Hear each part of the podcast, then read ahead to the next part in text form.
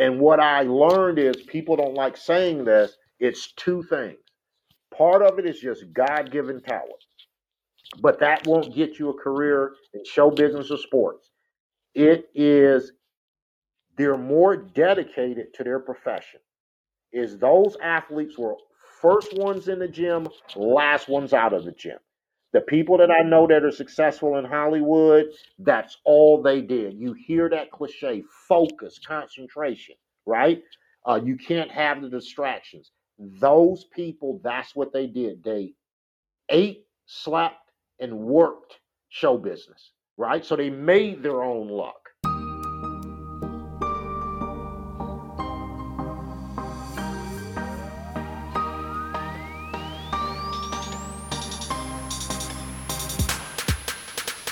Welcome back to another episode on Find Joy with Joyan, the podcast that is all about helping you live and lead a life with joy.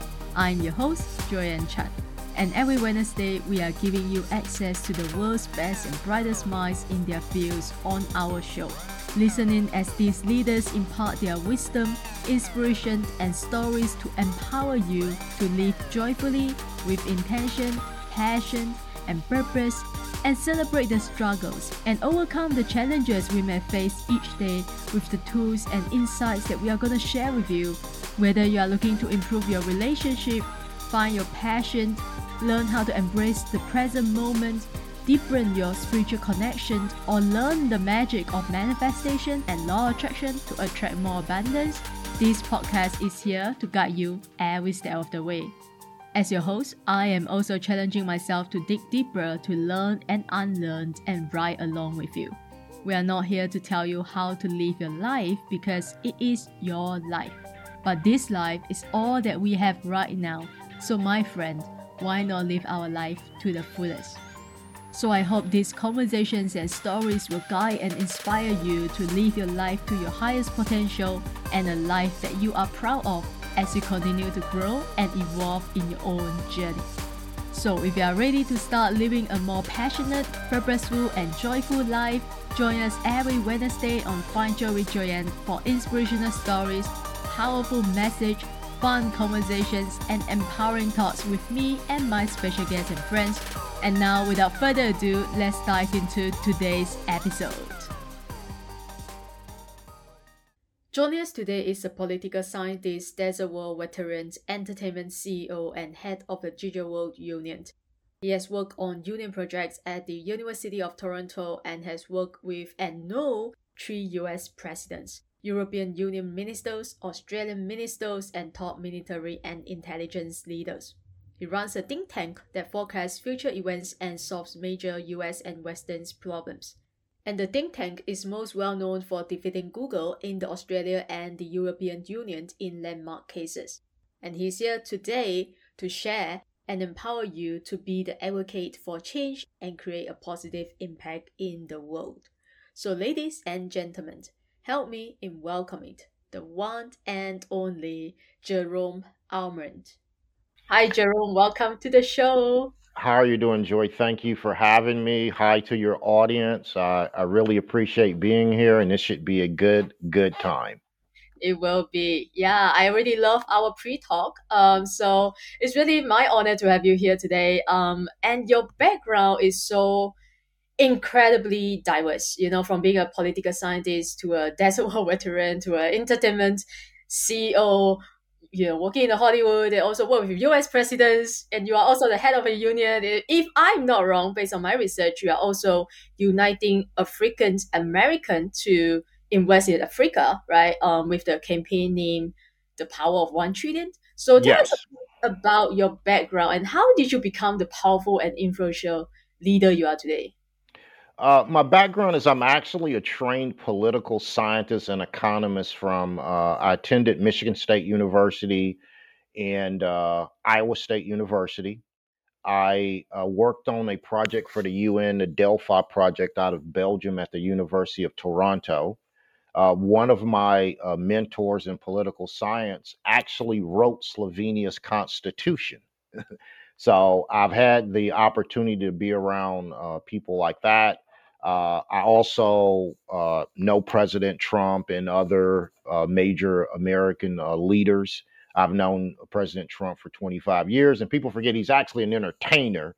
He's not a politician. Um, and uh, I grew up around world championship boxers. So these are the biggest boxers from Money Mayweather to Mike Tyson to Sugar Ray Leonard. I grew up around those boxers through my affiliation with the Kronk Gym in Detroit, which has produced the most world champs of any boxing gym. And through that, I was always at ringside. So I was always sitting next to the actors from Hollywood, the big singers. I got to meet athletes from every possible uh, profession, from uh, soccer to American football to baseball. And in those uh, opportunities of meeting people, particularly in Hollywood, I learned how the industry works. Now, this has been going on with me since I was a teenager. So I was able to see uh, how fame works, how Hollywood works, and the pitfalls of it, right? But I also was able to see, being an economist, to see the macro picture. And as you know, right now there's a strike going on in Hollywood, and um, that is for three very huge reasons I would like to discuss uh, when we get to that point. But um, I was fortunate to have people such as Steven Spielberg's publicist help me out, uh, a, a producer that uh, made a film with Angelina Jolie's father, who is Jon Voight. Um, there people I know that are actors, that are directors. I actually am the person responsible for the Michigan Film Incentive, uh, which unfortunately was not ran correctly uh, versus the Atlanta situation, which was ran correctly. And the Michigan Film Incentive ended up collapsing and costing the state $500 million, no money made. Okay. So Atlanta did it right, and that's why Atlanta now makes more movies than any other city on earth. Wow, what an opening! So, and being in the you know being in the entertainment industry and also in the political uh, side of things because it's a in, very interesting you know the intersection between entertainment and politics can be intricate. So, what sparked your interest to own an entertainment you know um, company and also you know what led you to pursue a multifaceted career? I'm a I've always been a big fan of art because I don't have any artistic talent. so whether it's painting, sculpture, it really fascinates me. Movies really fascinate me uh, because art reflects life. So it's a good way to gauge a time period, and it's a good way to gauge what's going on in a country or culture or the world. It, it, and it's really a positive in terms of encouraging people. Like a lot of movies, like athletes, they encourage me because if you read the bios of people that made it, it's almost the exact same story. They overnight success has a 10 year waiting list, as a Hollywood agent told me. Okay. So by the time we see these people, they've probably been out for 10 years, you know, doing this. But what's very uh, interesting to me from what I've read and from the people I've met, their break came out of the blue. It didn't come, you would think, all the auditions, all the work, all the bit parts.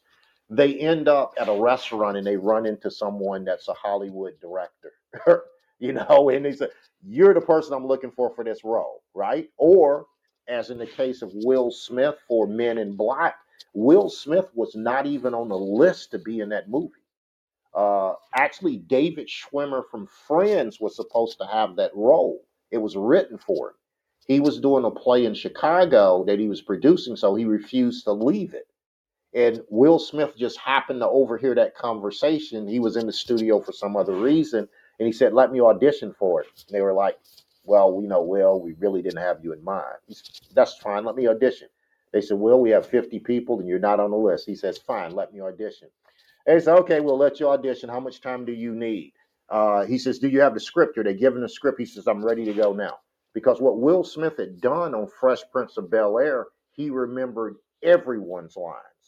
So when someone else is speaking on camera, he's mouthing their lines off camera, right?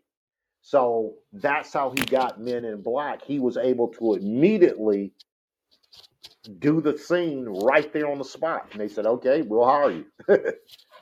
Oh, That, wow. that, that, eh, that's most roles. Harrison Ford was not meant to be in Star Wars. He was not the choice for Indiana Jones. It, that was Tom Selleck. Actually, in Star Wars, Harrison Ford was just there to audition against the other actors that were there for the role. They were the other actors were auditioning. He was just there basically as a prop, but he won out the role. You know, that's how it really works in Hollywood. It's who you know. Don't get me wrong. It's an inside game. At some point, you have to get your foot uh, inside of the door to where you can move up and make movies. And to put that in perspective, the odds on you becoming president of the United States is 10 million to 1. The odds on you becoming a successful actor is 20 million to 1, right? Now that was that was just the US before uh, movies and the rest of the world went global. So now it's it's it's far far uh, greater odds. So um, the, the strike, and it comes back to why we have a writer strike and an actor strike. And I know, and I know most people don't know this, but the hotel unions also joined in on the strike in uh, Hollywood. And the reason you have that is three major factors: COVID.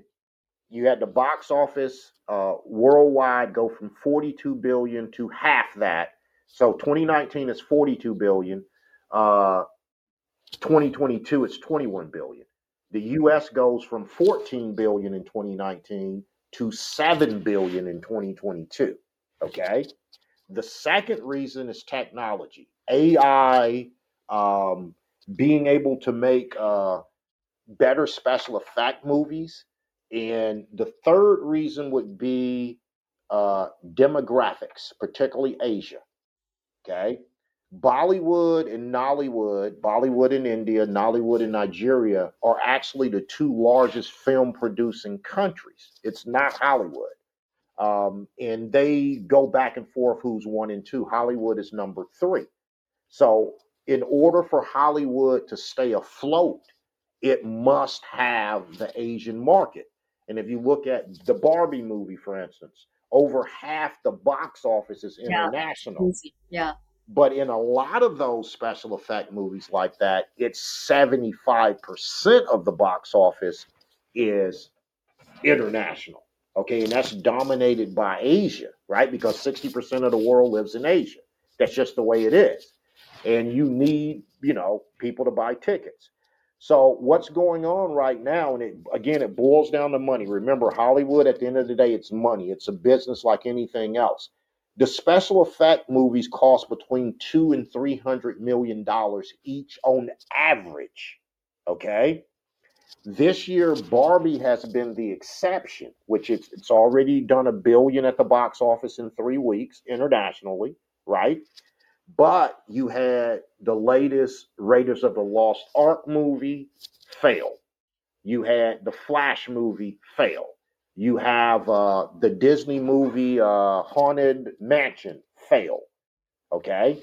And how it works is if a movie, if you spend $250 million to make a movie, it has to make $500 million to break even because of the marketing cost. So these movies are coming nowhere near that. They're taking a bath. There's a big loss. So although you have successful Barbie and Oppenheimer, you have five, seven movies released in the last 30 days or so that lost three, four hundred million dollars that they're never going to make up. What So makes that what makes Barbie movie so successful? is crazy. well, a lot of it is timing, and the other thing are females, right? Fe- as Tupac Shakur, the rapper, once said, it's girls and women that buy all the records, but also the movie tickets. But also in the larger grand picture is you have 80% of the purchases in America decided by women and girls. Okay. So that's why that's successful. Right timing, right actress in, in that spot. Um, the movie caught on because females want to go to it. That's it. Otherwise, you take away the international box office, you take away females, that movie is a complete failure. But you know, I haven't seen it. Understand it's a good movie and it worked out. And as we say, a movie that got finished actually made money and everybody that worked on it got paid. What a great movie. what a great movie. Yeah. So, what would be your number one advice for young aspiring talents or artists or actors?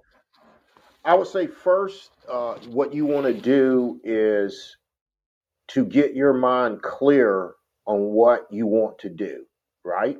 And it's very simple what I do when I have a problem I can't solve or I need to solve. Just take a sheet of paper at the top of it, right where you want to be. I want to be a Hollywood star, make movies, be on TV. Okay. Then at the bottom of that piece of paper, right where you're at right now, right? And you see this big open space, right? That big open space is how do I get from where I'm at to where I want to be? So, what you want to do is to make a plan. Two, you want to stay busy. You want to be hitting every audition, talking to everyone, networking, because the majority of time your break is going to come out of the blue. You're going to do a lot of work, a lot of auditions. You're just going to run into the right person at the right time, and that's how you're going to end up uh, getting that position. But you and, and be professional. I would say number one, be focused and professional. A good start would be you can go to Wikipedia and read the bios of any star. And if you see, they all did the same thing. Very good work ethic, very professional, got to know the right people. Uh, my favorite story is Sharon Stone. Sharon Stone is a model. She runs into Michelle Pfeiffer. Uh, they're waiting to get into a club. They have a conversation, they keep talking, and Michelle Pfeiffer said, Why don't you go into acting? And she's, I don't think I can't act. She says, Go ahead, go into it. So she did. And here goes what I mean. Okay. Remember what I said the odds are 20 million to one, right? They become even bigger because now it's not just the US and Canada uh, American actors are competing against, it's the whole world, right?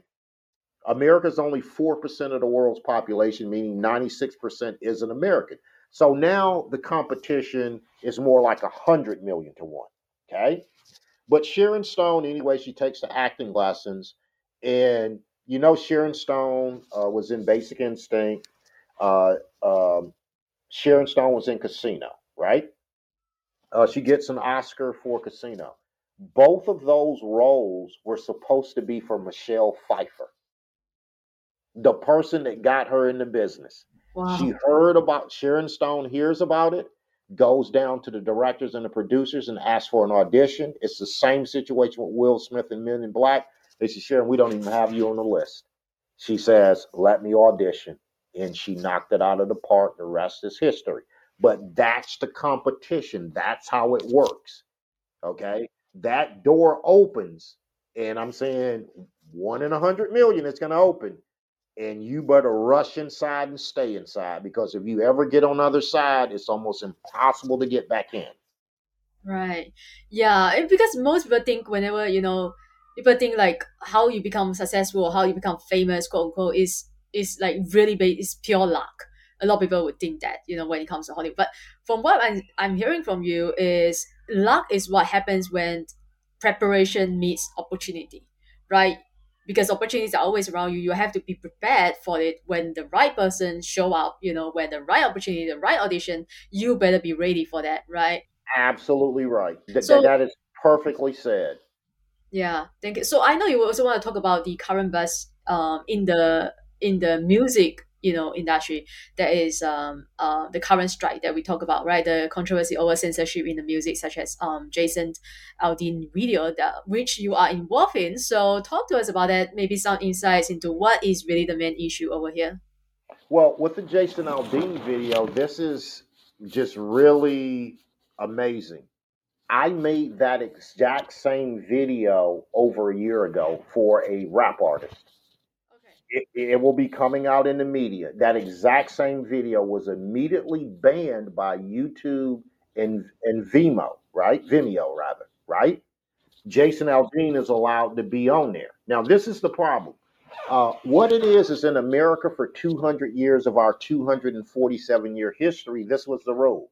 If you don't like the movie or song, change the channel. Then in the 80s, it started to be where people are going to pick and choose what's good and not good. It'll never work in art.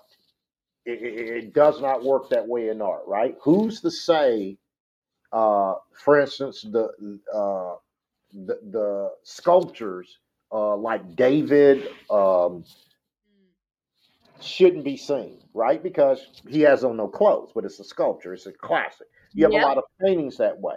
Movies use a lot of language and a lot of other things that you don't normally use every day. But that's why we go to the movies is to be entertained. It's just entertainment, right?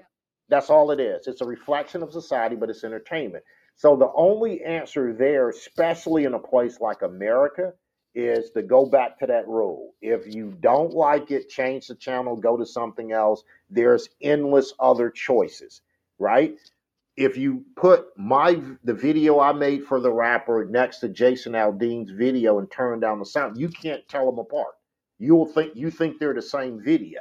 It's just that I made mine again over a year earlier, right? Uh, I have no issue with it. If you know, Jason, uh, ironically, Jason Aldean and I don't live too far from each other. We both live in, yeah, we both live right outside of Atlanta. So um, that's the better way to go with that.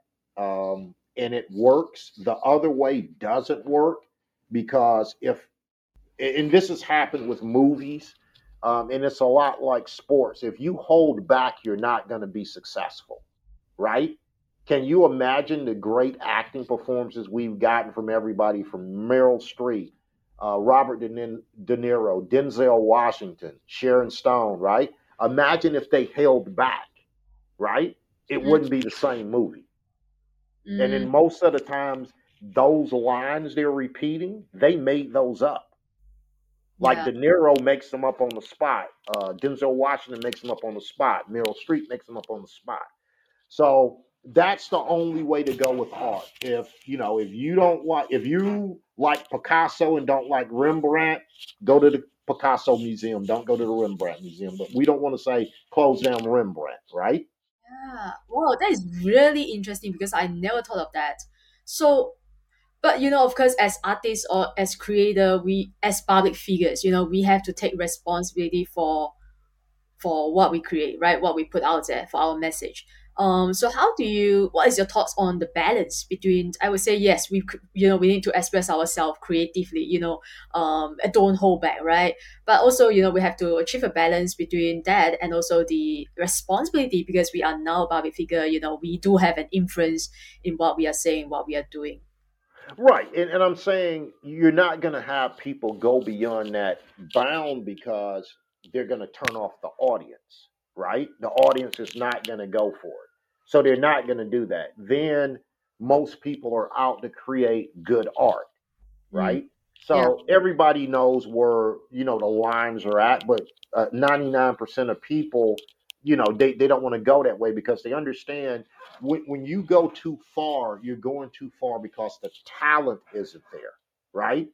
That's what you're doing. It's a it's a lot like reality TV, which is exactly opposite of what it says. It's really fake reality TV, but um, reality TV, the worse you act, the more you get paid. So guess what? People act really bad. But in Hollywood, there's set um, parameters that you don't cross. You know, same thing in Bollywood, same thing in Nollywood, same thing in Atlanta and the next two places, this is another reason why um, Hollywood is really in a panic and you have the strike currently, is you're going to have Germany and South Africa do exactly what Bollywood and Nollywood did. That's in the works now. I'm saying you will see those announcements before year end. So now you're going to have even more competition uh, the South Africa project, I'm directly involved with. I've talked with the uh, president of South Africa, Cyril Ramaphosa, his right hand man. It's going through. Okay, I am a partner in that. But that's what you the, the Hollywood uh, system that existed, say before the '80s, that's never coming back. Hollywood will never. It, uh, matter of fact, this is ironic. The Central Intelligence Agency, the CIA, actually forecasts 20 years in the future, but not anything concerning intelligence. It's they, they forecast who's going to be the movie capital, who, who's going to be the music capital. They already predicted that it will be uh, Bollywood um, in Germany and South Africa. It's it's just going to happen. As a leader and advocate, what steps do you believe in? You know, are crucial for addressing systematic, you know, systemic um, racism, and also how do you create a meaningful change? Uh, it's very simple. Ownership. That's the key. Okay. Um, Barbie was directed by a female director. She's the first female director to have a billion dollar movie. Now, that's a great thing, but then it's like, really? Like, we should have more female directors. And the answer is if you have a female owner of the studio or head of the studio, those are the people that greenlight movies. We call them suits. They say the movie can go. Now, you have actors that are capable of doing that, such as De Niro or Denzel Washington. But um, the best way to fight any ism or to get past any ism is ownership, right? Because you're going to make the movie you want to make, just like the people that run the studios now make the movie that they want to make, right? Yeah.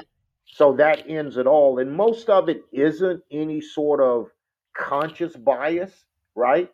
It's just natural. Only so many movies can be made And there's only so many dollars to go around for the budget of that movie, especially now that the average movie has went from 50 million dollars, say in the 80s, to now you're talking well over a hundred million dollars. And with the special effect movies, again, you're talking 250, 300 million dollars, and some of them went as high as 500 million. So the key is if you have people in the position of power to say yes or no, naturally you're going to make the movie they want to make, right? Okay, so if I'm, it's just like with songs. Prince is going to make songs completely different than Michael Jackson every time, right? Taylor Swift is going to make completely different songs than Beyonce every time, right? They're in complete control of their careers. That's what we need more of, particularly women. That, and you're going to see there is, that's going to be another huge change. Uh, that's part of the strike. The other part of the biggest part of the strike is because of the technology, because of the shift to the east of the movie industry. Um, it's residuals. Okay, with AI coming on, they said, "Well, you're going to have AI actors. That means we don't get residuals." And people need to understand, just like with sports, 85% of people that make it in Hollywood end up bankrupt really quickly. I'm saying no matter how much money they made. Uh, personal cases, Ed McMahon was on the Tonight Show for 30 years. Um, he got evicted from his home, but what saved him was Donald Trump paid off the house for his last years, even though he made a $100 million in the business. Uh, you look at uh, shows like Happy Days, those people, some of them ended up, you know, living in trailer parks. But you look at Johnny Depp, Johnny Depp was broke. Nicolas Cage, all that money they made, they end up being broke. So that's where residuals come in. Residuals are the payments you get from films and movies you've already shot, right? So every time it's ran, it's like a record getting a royalty. So you get you get a check for that. The merchandising is sold. You get a check for that, right? So let's say you were in Star Wars.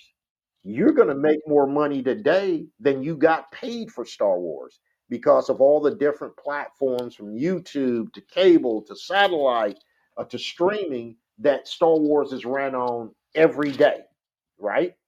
So it's very important what what what the actors see what's coming is it's going to be less actors, which most actors don't make a million dollars a year. It's not like that. There's very few stars. And you know, you're making 20 million dollars as a base salary plus a percentage. So that also takes away money for those that aren't the major players. So that's what you're really talking about because there are big sacrifices. You're talking 12, 18 hour days, right? And they have to take the movie if you're in any way involved in the music industry. You can't say no. Um, that's what this is all about. And the thing is, no one has an answer to it. That's why it ended up being a strike. And when you add the cost of making a movie today, Okay, you got to imagine you're the head of a studio. You have 10 movies in front of you, a potential to be made. Let's say three of them are special effects like the Avengers or so. So you're saying, okay, there goes 350, 400 million dollars I have to spend. I have to make back seven or 800 million just to break even. And I have three of those movies. So that's $2 billion right there, right? Then I got regular movies, uh, you know, let's say a training day, uh, a comedy, a uh, Ocean's 12 type movie, right? That is less. Let's say the budget for that is 70 million, right? So do I go and make the big movies hoping to get the big cash in, or do I make the smaller movie that needs less money to make a profit? And the answer is they're going for the big movie right now and they're missing a lot. They're, they're, they're having a lot of misses, and you're beginning to see that with what's happened in the last uh, month with those big, expensive movies. You're, you're talking bringing in six million dollars when they were expecting sixty million in a day. I'm saying that was the total gross. Uh, the movie, uh, there's a movie that was out uh, about a month ago called Big George Foreman. It's about George Foreman, the heavyweight boxer that was beat by Ali in the Thrilla in Manila. Well, the boxer in the movie, it's a true story that he fought to regain the championship, is a friend of mine, Michael Moorer, right? And it's the same thing in that because it's all entertainment now. Mm-hmm. That business, whatever happens in Hollywood, doesn't stay in Hollywood. So all those fights are televised. That's where the money is at the pay per view, the television rights to say NFL football, tennis, that's it. Everything is being affected. And if you look at the salaries that have happened in sports, they've really ballooned. Like when Michael Jordan was playing, the big thing was he signed a 25 year deal for $25 million. That was a big deal, right? Today, you have the top stars in basketball, Stephen Curry, in uh, the uh, center for the world champions Denver Nuggets. They're making almost $60 million a year. That's just basketball salary. It's not counting endorsements. Okay. So you have guys that are signing $500 million contracts to play sports for seven to 10 years. And you even have, again, going back to Asia, Look what just happened with Ronaldo, right? Ronaldo signed the most, the largest contract in the history of sports. Ronaldo is making over a hundred million dollars a year. Matter of fact, it's closer to 150 million dollars a year. He's making about 130 a year, right? Because and then you have the live golf situation where the Saudis have LIV, they essentially took over the PGA. They're not saying that, but that's what happened. They took over the PGA because they have the money, right? If if Apple ends up with uh, owning, uh, let's say TMZ, well, we know Apple took over TMZ, right? That's what happened. Apple has all the money, and that's what is happening. You're going to see the NBA. That's going to happen. You're going to see that happen in tennis. Uh, because that money is so big, athletes aren't going to turn it down.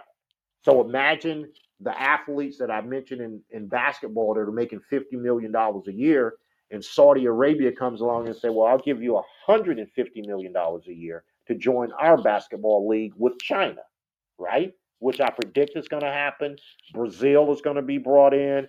Guess what? Guess what that athlete's going to do? That athlete knows he has a limited amount of time to play. He's going to head right to Saudi Arabia like Ronaldo and take the 150 million dollars over, say, five years definitely. I yeah. mean, each year 150 million. So you're talking almost a three quarters of a billion dollars. Yeah, I would say yes as well. if I was yeah, of course, of course. Anyone, right? Right. Okay, so you also run a think tanks because based on everything that you said, right, it's fascinating, and it seems like you could really like know see the future, like where are we going with this, like this industry, and what is happening.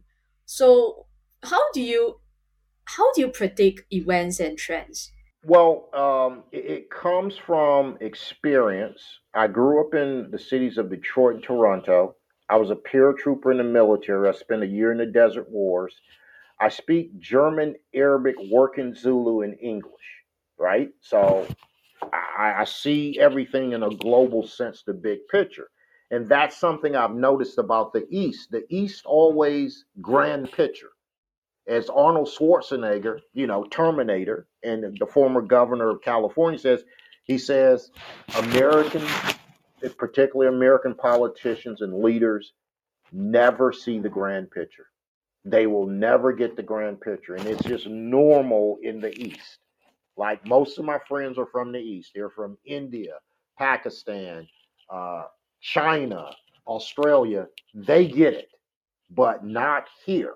And right now, it's fatal because the world is moving so fast, but it's moving fast and big, right?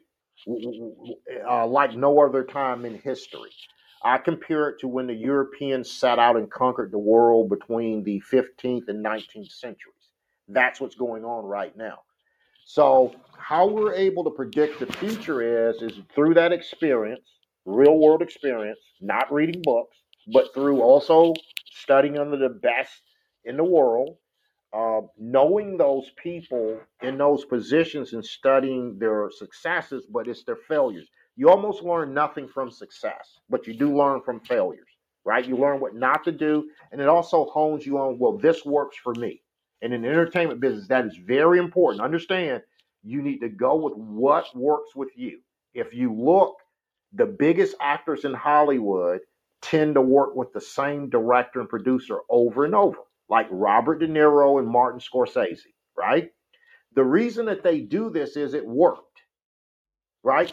They could not like each other, it worked. And when you have success in Hollywood or in sports, you want to go with it because one minor change and it's a disaster. People have done that and they never recovered from it. So I have been able to predict the future, which is going to come out in a big, big, huge way concerning what's going on with President Trump. I actually predicted in 2016 to a well known uh, media CEO that Donald Trump's presidency would end in him being impeached and eventually put on trial to be sent to jail. I predicted that in 2016 before he won. I predicted when everyone was laughing at his candidacy, I predicted in July of 2015 he would become president, he'd win. I was right. But there's also been other things, very important, well known events, right? And where that comes from, I would put it this way again, all that studying, meeting the right people, real world experience, but it's just like acting right? Because that fascinates me. I could never act, right? Why is Robert De Niro or Meryl Streep or Denzel Washington better than the other people?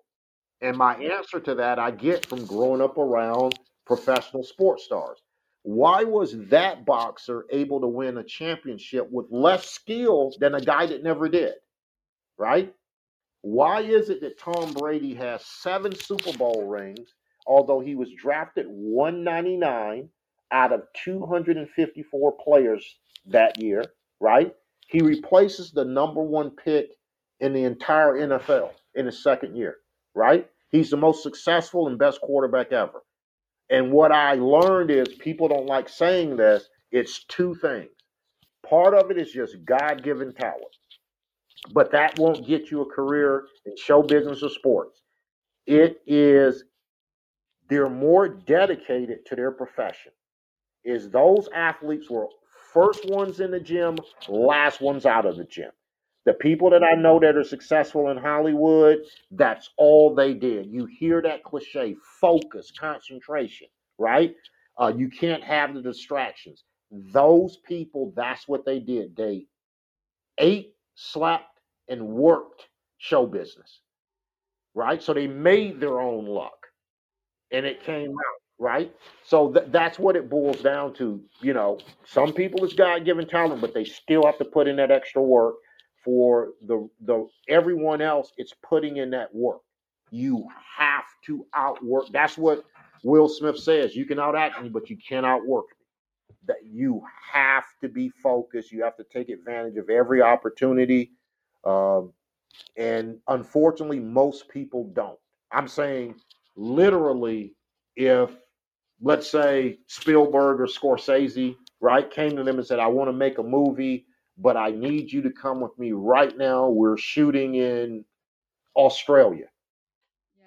99 people out of 100 would say wait, and automatically they just dismiss you. The only answer is where do you need me to be? When? My first interview ever was with TMZ. And uh, the producer called me and said, The choice is between you and P. Diddy. Okay, I'm no one. This is this is my first interview. I've been in uh, the record business for two weeks, right? And I said, Well, you want me? Uh, they said, Why? I said, Well, it's a better interview with longer legs. You don't get a lot of play out of this, right? They said, Well, when can you come to New York? I said, Whenever you want me in New York. They said, The car's on its way. If I'd have hesitated, P. Diddy lives in New York. They flew me from Detroit to New York.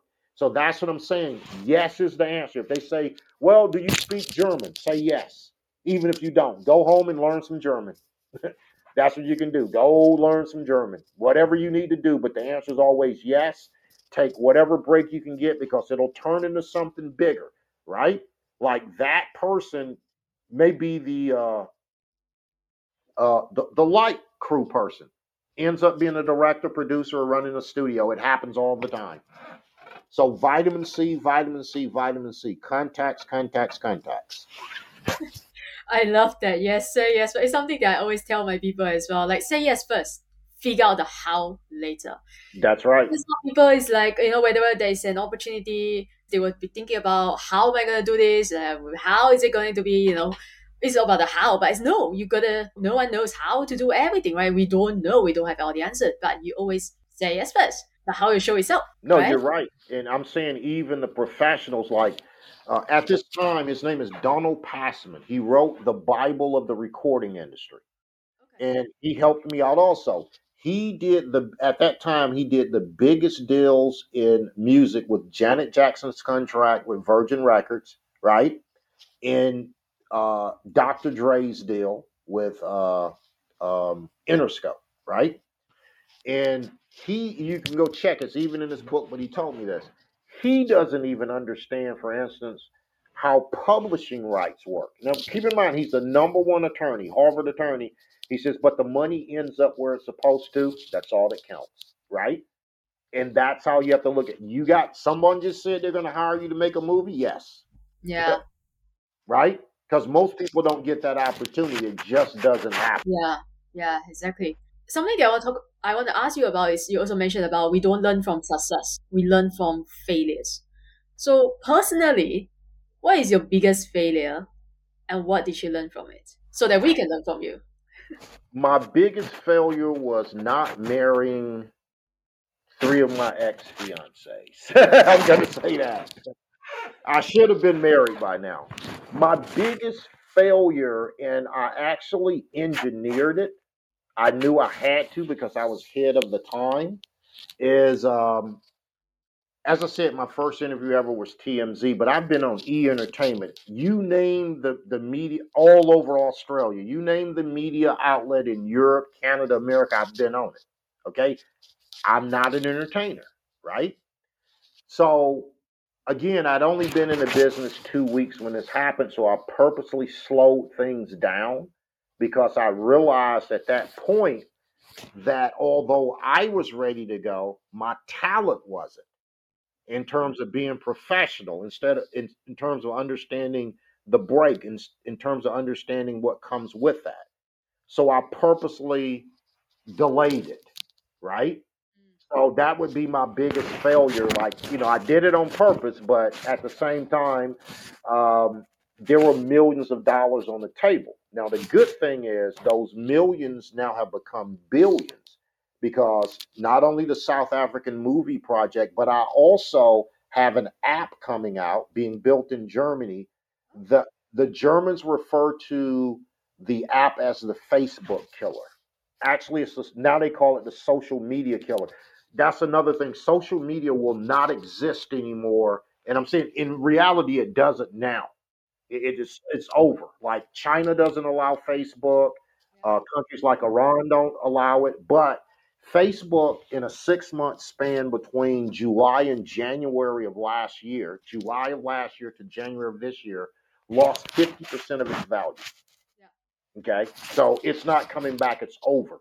Uh, it all always was not the best thing in the world, uh, but it's being replaced by the new media.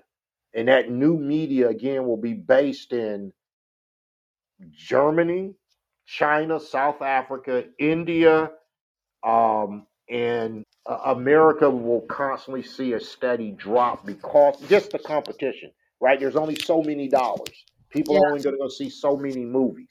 So that's the situation um, that people need to understand is that you might have to get, you will have to give some things up in order to be successful in this business. It has to be your priority, right? Success is a jealous girlfriend. That's the way to look at it. Um, if you cheat on it, you're going to fail. Okay. Just like you're going to lose the girlfriend, you're going to fail. You have to have that as your only priority. Um, and if it's, you know, if it's not for you, it's against you, especially in this business. Yep. So you, you do need to understand that everything brought your way, and I'm not saying a role or anything, but you're going to have people come to you with offers that will ruin your career, right? You, you need to understand that. So that's why you want to know exactly what you want to do. You want to read those bios. That's the best. It's real world. It's, it's, it's the next best thing to talking to that person. I was fortunate to be able to talk to those people, right? And Yeah. you hear the same common thing over and over. 99 times did not get what I wanted. The one time I did, that's all I needed. Look at show business businesses like the lottery. You only need to be right once. You Yeah. get in one movie, one TV show, you're good. But I would say the thing that people need to understand is understand the new media is very, very different. Like the old media, which would be like CNN, Fox, gone. Uh, Facebook gone. That's why Elon Musk changed Twitter. He knew Twitter, it, it, it never was going to come back. Twitter wasn't that successful monetarily from the beginning. People need to understand that. Okay. So now it's going to be replaced in the way the smartphone replaced the cell phone, right? Nobody wants a Blackberry today. That used to be the most popular phone when President Obama was sworn in. The big thing was he wanted to keep his Blackberry, and the Secret Service said, Yeah, we, we can't secure it, but they found a way to do it. You don't hear Blackberry anymore. It's gone, right? That's just the way it is. And that's what you're going to see happen with the media because once people see the better, they're going to go for it. That's just natural. You don't have to tell people to drive a car rather than ride a horse, right? They go for the car automatically. And and uh, final point on that, the thing to remember, what I say is always think long term. It's a long life, right? Most people today are going to live in their 80s, 90s. That's just the way it is, right? Show business is like that. Look at the reboot of the Star Wars movies, right? After 50 years, they're able to come back and make even more money, the actors are, right? So the thing to remember with that is it's like the smartphone. Did you know there's nothing in the smartphone that's new? The iPhone, when it, there's nothing in it that's new. Actually, the touch screen was invented in 1965. Yeah, yeah. Uh, Steve Cook talks about it. There's actually he, he has a one-hour TV. He says nothing in the iPhone is new. We took it from old technology. We just put it all in one place. Look at the iPhone as your career, right? So the, the basics are out there. They're the same as they were in 1920, 1950, 1980, right? The difference, the only thing is you personally. So you have to understand the big picture, what you need to do individually, day to day basis to move yourself forward. That will make you successful. No one can stop you from being successful. I need to say that because there's so many platforms today. It's completely up to you, but you do need to make the right steps. Wow. I, I love everything you said. It's so motivational in a sense. And how would you define success? I would say that success, if you're talking on the acting or on the show business level, success is those people that said you wouldn't make it have to watch you on TV and in the in the uh, theaters when you have made it, right? That's the measure of success. When people recognize you at the mall walking down the street, when you are able to go and Google yourself and come up with projects, right? It's simple measures, right? You need to do everything and be in the same places in the same media as Taylor Swift to Sharon Stone, right? To Johnny Depp.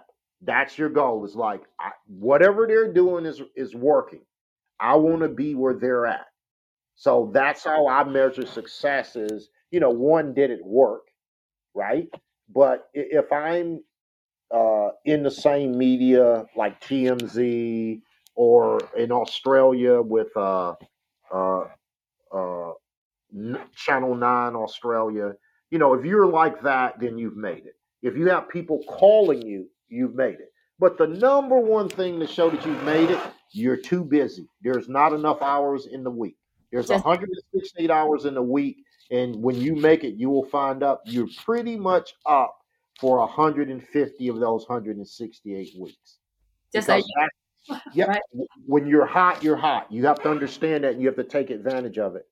That's it. Yeah, you take there there's been uh uh you know, real world cases where people were at the top, took six months off, they got replaced. Someone else came along, the business changed real quickly, right? That's the thing you want to always be. It's like ballet. When that ballet dancer is in the air doing a pirouette, they're always already thinking about the next move when they hit the ground. What's I'm going to hit the ground. What's my next move while they're in the air? That's the key. That is the key. When you get that break, think of how I'm going to make this break bigger, right? I'm going to go to the next step. So again, anybody can make it, but you do need to understand show business is very different. It's not like a nine to five, which is based on chronos Show mm. business is based on kairos. Chronos is time. You know, 9 to 5, 9, 10, 11, 12 at 5, I get off. Kairos is timing. I'm in the right place at the right time with the right talent. Right? And as again, Will Smith said, I'm always prepared to be on. If you came to me right now and said you needed me to act this part, I've already ran through as many acting jobs as I can. I can pull that up. And that's me. That's been my break.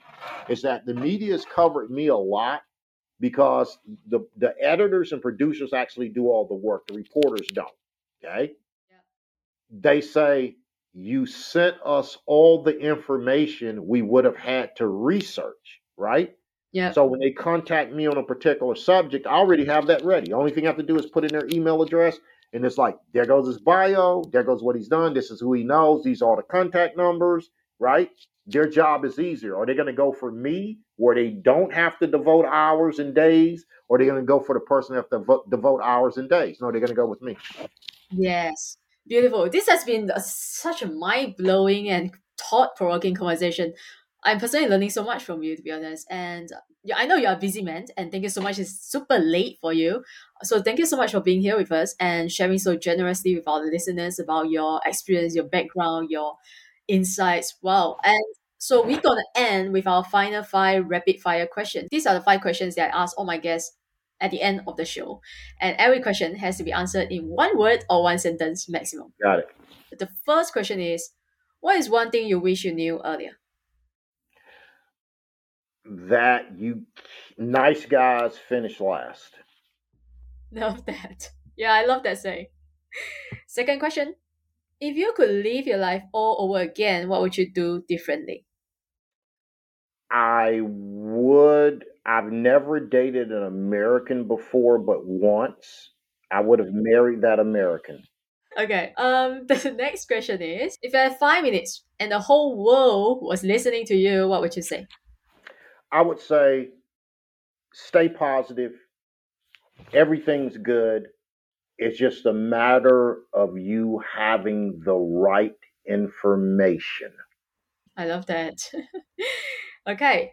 The next question is what is what is something you're trying to learn or curious about right now? It is definitely tech because it's evolving so fast and you have to keep up. Mm. That is the thing that most occupies my time because we're on the verge of a tech jump Yeah. that's going to be beyond huge. And if you're you haven't kept up with it, you're in trouble. Yes, AI and everything. Yeah. The last question is what brings you the greatest joy? Without a doubt, is is seeing someone else become successful. That's number one for me. You know, someone that I knew uh, that I may have helped, which has happened uh, many a time, becoming successful, living their dreams. You know what I mean? They didn't quit. They didn't give up. The day you quit, the next day you would have made it. Remember that more than anything. Wow, I love wow, I love that. Yes. Because most of the time, yeah, when I think about my own like journey, you know, because I I'm an entrepreneur, you know, like the moment I want to quit, like I just feel like giving up. It's the moment I, I get the next like get the next client or someone just call me, you know, like got this opportunity. Like you wouldn't believe it, right? So yeah, that that's No, so that's totally. no, you're right. That's how it is. If you got to understand, everyone that made it is going through what you made through. Again, that's why it's so important to read those bios. You know, you can find them on IMBD or, or Wikipedia. Read both, but don't quit. That's that. No one in Hollywood ever failed. It's just some people quit too early. Yes. Wow. Yeah. Thank you so much for saying that. Now, um, do you want people to connect with you? Like, where can people find you if they want to learn more about you or if they want to interview you? Um, do you want people to find you? Are you on social media? Yeah, um, I'm rarely on social media, but if uh, which they can find me, I'm all over the web. Uh, probably my Facebook because I have an unusual name. I'm the only person with that name. My last name is uh, is not very common. So Jerome Almon, uh, you can find me. Uh, I'm all over publicly. You can find me on Facebook. You can find me on Twitter. You know, we all do have to maintain a presence on there. I want to make that crystal clear. Okay, reality is you do need to maintain some sort of presence on social media because it exists. Always remember that, right? Uh, final quote from uh, it's it's a multi-billionaire wrote a nice book, Swim with the Sharks. Um, as he as he said, do business with your heart, and the only thing you'll end up with is heart disease. You know that's why you won't have money. That's why they our career. That's why professionalism is so stressed in the entertainment business. Uh, it has to be there, right?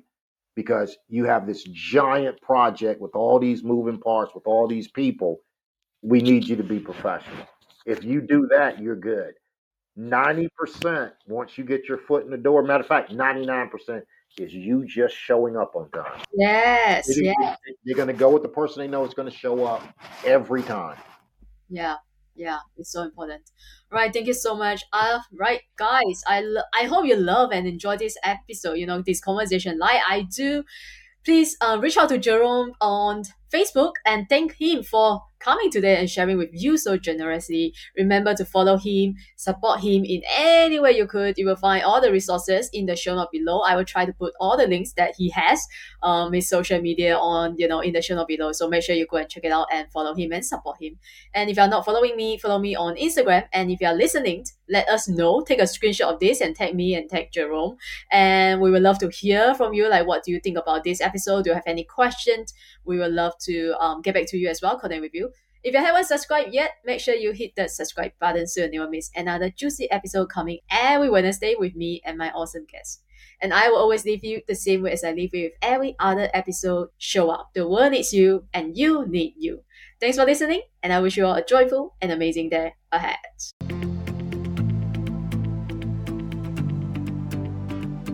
Thank you again for tuning to Find Joy with Joyan podcast. If you enjoyed today's episode, you can help support this podcast in one of three ways. One, take a screenshot of this episode and share it on your IG story and tag me at Find Joy with Joyan underscore podcast so I can repost and connect with you. Two, share this podcast with a friend or a family member.